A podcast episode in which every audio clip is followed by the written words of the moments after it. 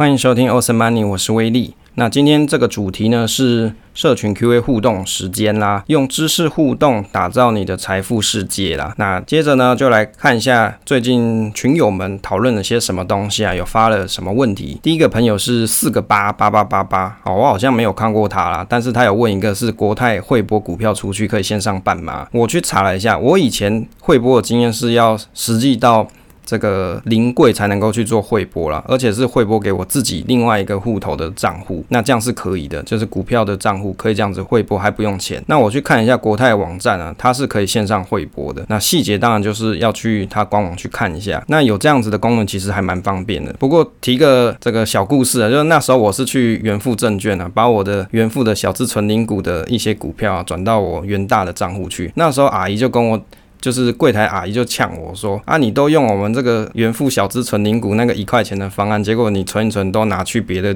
拿拿去别的股票券商去啊！我听了当下我就想说啊，我一切是合法嘛，就谢谢指教啊，我又没有犯法，对不对？你这个活动就是讲一块钱嘛，那我就是照你的规则去玩而已啊！啊，只是因为有时候你在那边存一存啊，你会想说，那我是不是把它归户一下，就是累积在。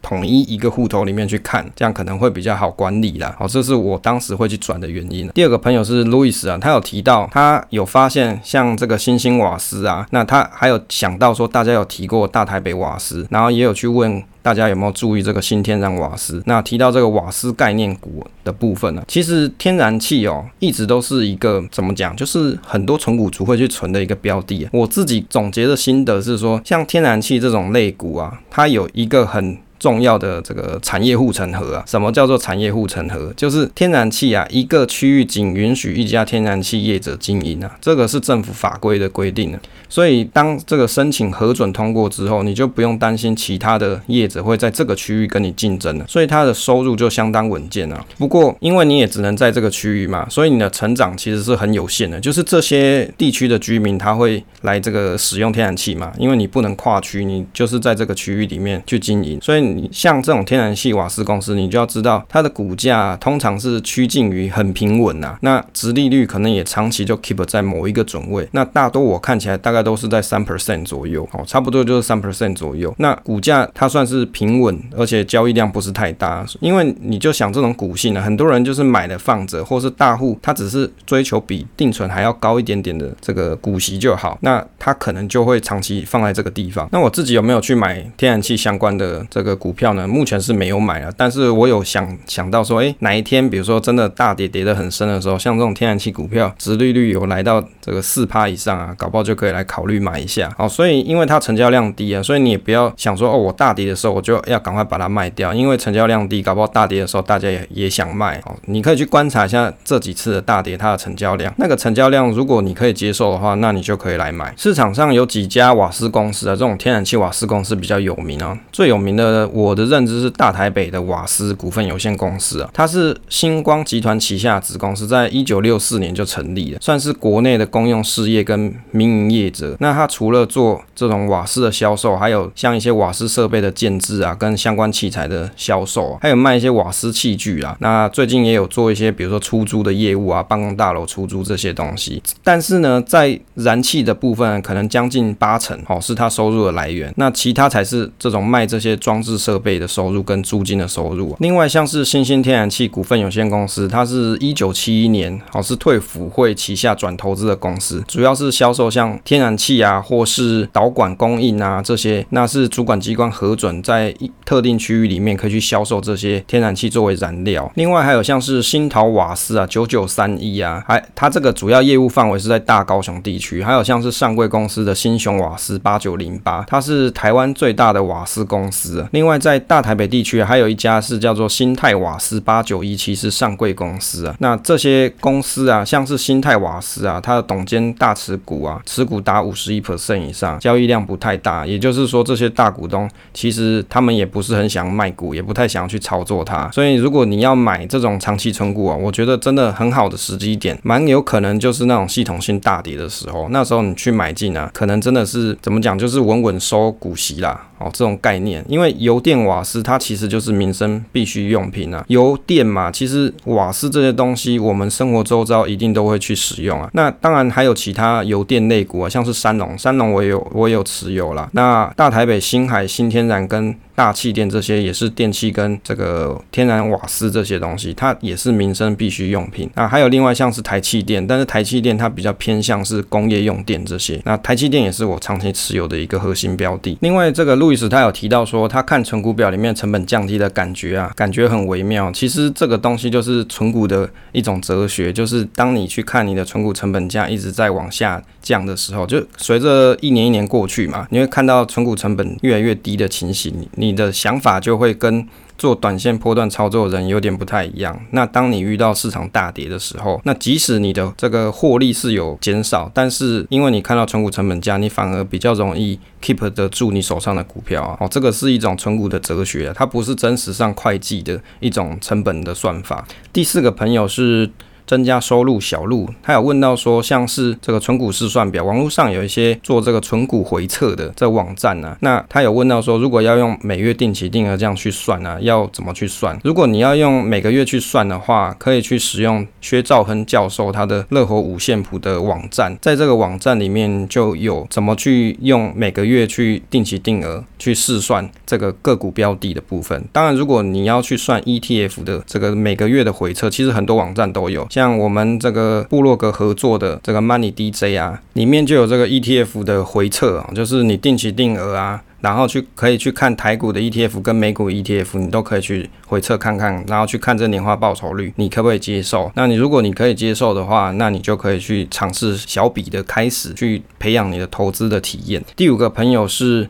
这个阿鲁巴，这阿鲁巴，他这个礼拜三的时候，他就有提到说，他把这个月的扣打梭哈了，就是看到台股掉了很多嘛，然后他就忍不住就把手上的这个筹码都给花光光了。在这个九月二十二号的时候，就是礼拜三，就是中秋节放完假的第一天，有没有中秋变盘？有没有？刚好就遇到这个恒大危机，结果市场就有一波这个大跌嘛。我也不知道要多大叫大跌了，反正就是一个波动赛。那有很多人就很害怕，就觉得说哦，看到美股啊跌了很多，台股可能开盘也是情况不太妙。当然看了最后的结果啊，的确是有跌啦。但是在周四的时候，也就是这个录制时间，我们是在二十三号嘛，二十三号的时候看起来这个波形。又往上弹了一下，所以真正市场上的危机啊，是不是真的危机啊？就去看市场上的价格的反应就知道了。那提到这个恒大，我就觉得很好笑，就有有一个朋友他在群里面贴的这个。图啊，就贴了台湾这个恒大一三二五，结果你去看这个恒大一三二五，也莫名其妙就跌了很久，也是跌了好一阵子，是不是真的有人啊会以为中国大陆那个恒大集团的恒大跟台湾的恒大是同一间公司啊？然后你就去这个卖这个台湾的恒大，如果真的这样，就是笑掉大牙，有没有？你也不去看一下那个股号，其实台湾人你要可以直接去投资这个恒大集团的股票，你可能要去做副委托的方式，你才可以去港股做交易啊，也不是那么容易。就可以在台湾的股市买卖，因为你也没得买，也没得卖啦。哦，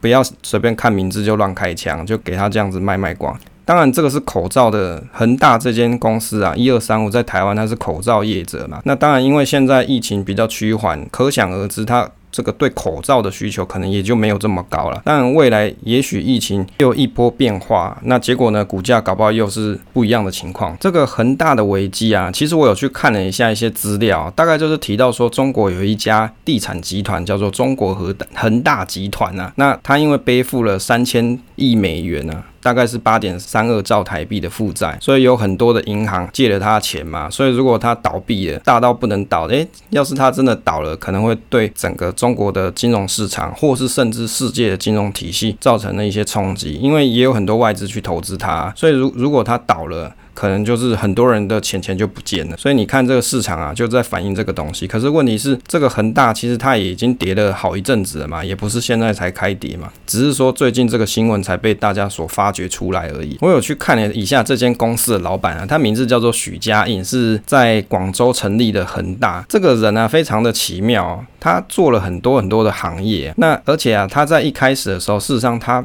不是什么有钱人，他二十岁的时候啊，才考上大学啊，然后呢，在河南老家的一间钢铁厂任职，十年之后就带着妻小跑去深圳里面去这个求职啊。那时候他三十四岁，他的前半生其实比较像是灰姑娘的故事啊，就是新闻上面讲说他是灰姑娘啊，然后还有去做过一些，比如说打工替人挖水肥啊，就是你知道水肥这种东西就不是很好的一个工作嘛，当然是社会必须啦。那他也去做过业务员啊，然后呢，最后呢，在这个建商里面中达开发去担任总经理。他当然不是一开始就担任总经理，我觉得因为在中国大陆啊那边有很多经济发展嘛，所以到处是机会。你可能进了一间公司，也许一开始规模很小，一间一间新创，但是随着公司的体制变大，那你的能力好的话，你就比较有机会去挤进前面这个高干的这个地位嘛。好，如果你挤进的是一间很大的公司，然后呢，已经很平稳了，你要往上挤，那前面肯定是很多人卡位，所以在那个年代那个样子的情形是比较容易翻身的。但是因为他算是一个很有野心的人，结果因为他嫌那个薪水太少。哦，就是新闻上面讲的，就觉得薪水太少，然后他就自己去创业。哦，其实这个创业啊不是那么容易，但是他真的去给他创了起来，然后就成立这个恒大地产。但是我觉得其实他的问题点是在于说，他成立这种地产公司啊，他不断的透过等于说开杠杆的方式，然后去盖新的房子，在他手上的资金没有那么充裕的时候啊，他可能透过一些促销的方式，先提前去跟这些比如说预售书、预售屋的这些买家去收钱嘛，那他手上拿到。钱他又拿去盖新的房子，以此类推，这样越盖越多，最后成就了现在的恒大集团啊。哦，就我理解他的故事的这种商业模式大概是这个样子。然后呢，因为缺钱的关系，最近就开始把一些楼啊降价求售啊之类的。那当然，大家会想说，诶，降价求售不是赔售吗？赔售其实就是因为他手上缺现金才会这个样子。那就我来看啊，其实像这样子的情况啊，多半都是因为金融市场它的监管方式啊，可能有出了一些问题。不然你看他手上资金不是这么足够情况底下，为什么这么这么多银行还有外资愿意投资他，然后借他钱，让他再去盖更多房子？结果你房子可能不太好卖嘛，卖不出去，或是房子房价已经涨太太高了，没有人有能力购买，所以你房子销。售不出去的情况底下，自然你的资金回收就出现了问题。那回收出现了问题，你自然就还不出你应该要缴的利息。但是呢，在礼拜四的新闻，我有看到说他们有开始在缴利息了。哦，所以是这个呃有可能会随。政府啦，一些比如说场外的一些交易机制啊，可能可以让他好好的下台了。当然，最后结局会怎么样啊？我们还是可以持持续的看下去。第六个朋友是润啊，他有提到说，最近这个提到这个五倍券啊，那这个 DDA 很好笑，他就打了这个五倍券的疲倦的券。好，大家有没有去绑五倍券的疲倦的券？然后我就想到说，这个润他讲说，他不要绑数位，要等领资本了，因为这个其实大家去看这个五倍券啊，它的规则跟交易啊，还有像这些。信用卡业者他所提供的优惠啊，真的是很复杂，错综复杂。那有的可能是要抽签，那有的可能是前几名哦，然后你可能是要达成某些条件，你才能能够拥有那个优惠，这很乱啊。然后越看你就越越想睡觉，有没有？就很疲倦，所以我就给它取名字叫五倍券啊，疲倦的券。那我自己的话，目前我是去绑台新银行啦。其实我也不是因为想要他那个什么两百块啊，或是他那个抽奖，纯粹只是因为我信用卡有台新而已啊，所以我去绑这个。比较简单一点，当然我有听群上的朋友讲，这个玉山卡好像不用去抢名额，那你就可以去享有一些优惠啦。那我绑台新只是因为好用而已啊，就是因为我顺手我有这个这张卡，那我也打算去做网购嘛，所以我就是绑台新卡。但是我在绑这个五倍券的时候啊，我本来是打算跟我老婆啊做这个共同绑约，就是她。绑在我这个地方，就绑在我的账号底下，但是我就去用了政府这个网站，结果它上面写说，你要加绑定的话，你要先去个人要先去做过绑定，你才可以去加绑定。结果老婆她就自己去做绑定，结果她绑定完，我要再加她的时候就不能加了，好，所以我变成说只有五千块的额度可以去买，哦，她自己有五千块，我有五千块，这样就没办法合在一起买东西，这样，所以我真心觉得像这种五倍券的东西啊，是不是可以设计的越简单越好？像有什么好食券啊，还有。一些政府的，比如说，比如说文艺的啊，或者是比如说旅游的啊，这些券，它可能有各各式各样的条件，真的蛮复杂当然，更好做法可以去参考老美嘛，或者是其他的这个地区的国家，诶，他们可能是也许是发放现金之类，可能是比较简单一点啊。当然，政府可能是希望说大家可以去朝向这些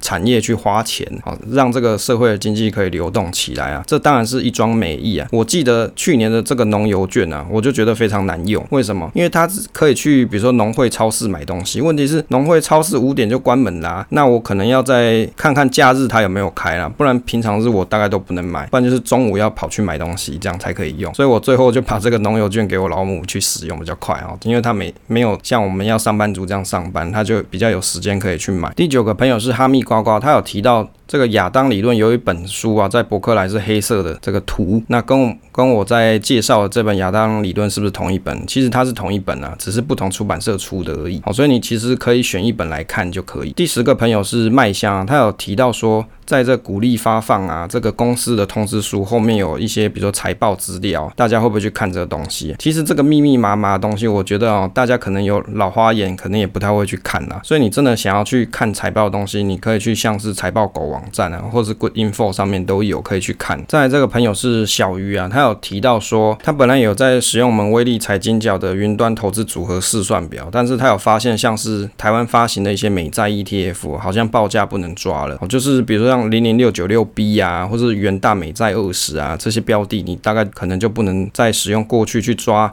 雅虎报价网站的方式去取得报价。但是他想要的功能其实是希望可以即时，然后是用 Google 的这个 Google Sheet 可以去看这些报价资料，然后去算它的投资组合。那后来我有去找到比较好的方式，比较及时的方式啊，但是它需要去安装一个 API 的软件在 Google 的云端硬碟上面。当然，你还是可以在手机上看到的报价啊，这个是没有问题的。但是就是它需要一些小小的动作才可以去使用。接着这个朋友是阿鲁巴，他很有趣啊，他就讲说他礼拜三有去捡了一些股票啊。他说到说这个恐惧的心态还是天天保有一点啊，危机意识还是很强。他有讲到这个东西，我觉得那时候我有问他是不是礼拜三的时候很害怕，他说他很害怕。结果他还勇于进场啊，看来这个稳定投资的心性有累积起来。最后这个朋友有呢是 CKS，他有问说群创该卖吗？今年高获利可以留着明年配息吗？哦，其实我有回他关于这个问题在群上，这个面板的业者啊，最近你看今年上半年他们可能获利不错，可是，在下半年又听说这个生产过剩，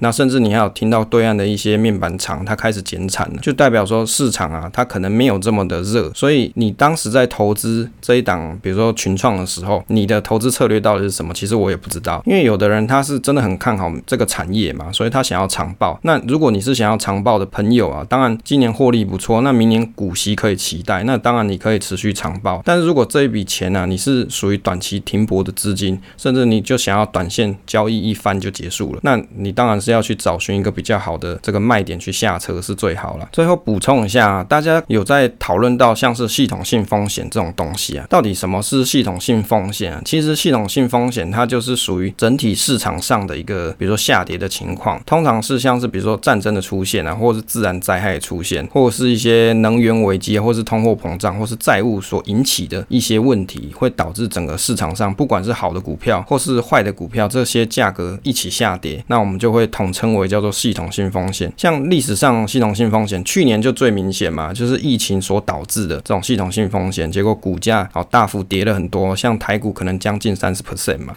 那还有像是在二零零三年的 SARS 也是类似这种情况。那二零零八年有这个雷曼兄弟的金融海啸，这是因为这个过度的宽松的制度，就货币宽松的制度导致了一些过度借贷，那所导致的这个金融危机。在两千年的时候还有科技网络泡沫嘛，就是因为有很多投机者去投资关于网络相关的类股，导致相关的公司的股价高速飞涨。所以其实。大家可以去看过去的历史啊，就是一种很好的镜子，可以去看一下说现在到底有没有过去的那些情况发生，那你就可以去想一下系统性风险，它大概会有的情况是怎么样子。如果你在投资的长期投资的朋友啊，其实我倒觉得系统性风险是一个很好检视你想投资标的的一个很好的一个观察。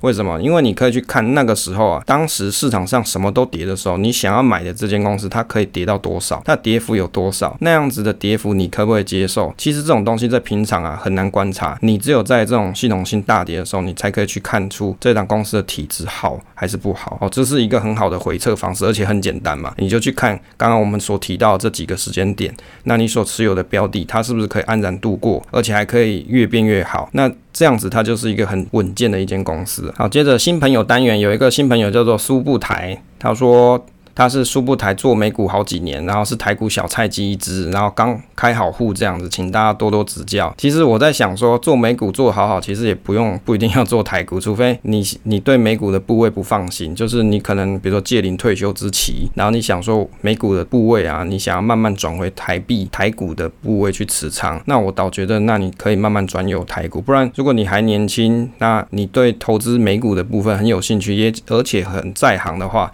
在那边去累积。你的资本利得其实也是蛮好的，不一定要把它转回来。好啦，以上就是这一期 Q&A 社群互动时间跟大家讨论的东西啦。那如果你也喜欢像这种跟我一起互动的这种体验嘛，那你可以加入我们的赖社群。那赖社群有分两个，一个是投资新手小白猫群，就是给投资新手所参加的；第二个呢，就是投资理财的综合生活群，就是在里面只要合法的金融商品都可以做讨论，比比如说像是房产啊，或者是数位货币啊，或者是保险之类的，那这些其实都可以做讨论，也可以跟大家一起互相的学习跟成长。那如果你要加入的话，在下方的这个各平台连接里面，你可以在里面找得到加入的连接，但是进入一定要记得回答正确的答案，就是节目主持人是谁。那你要回答正确的话，就可以加入喽。好，以上就是今天分享内容。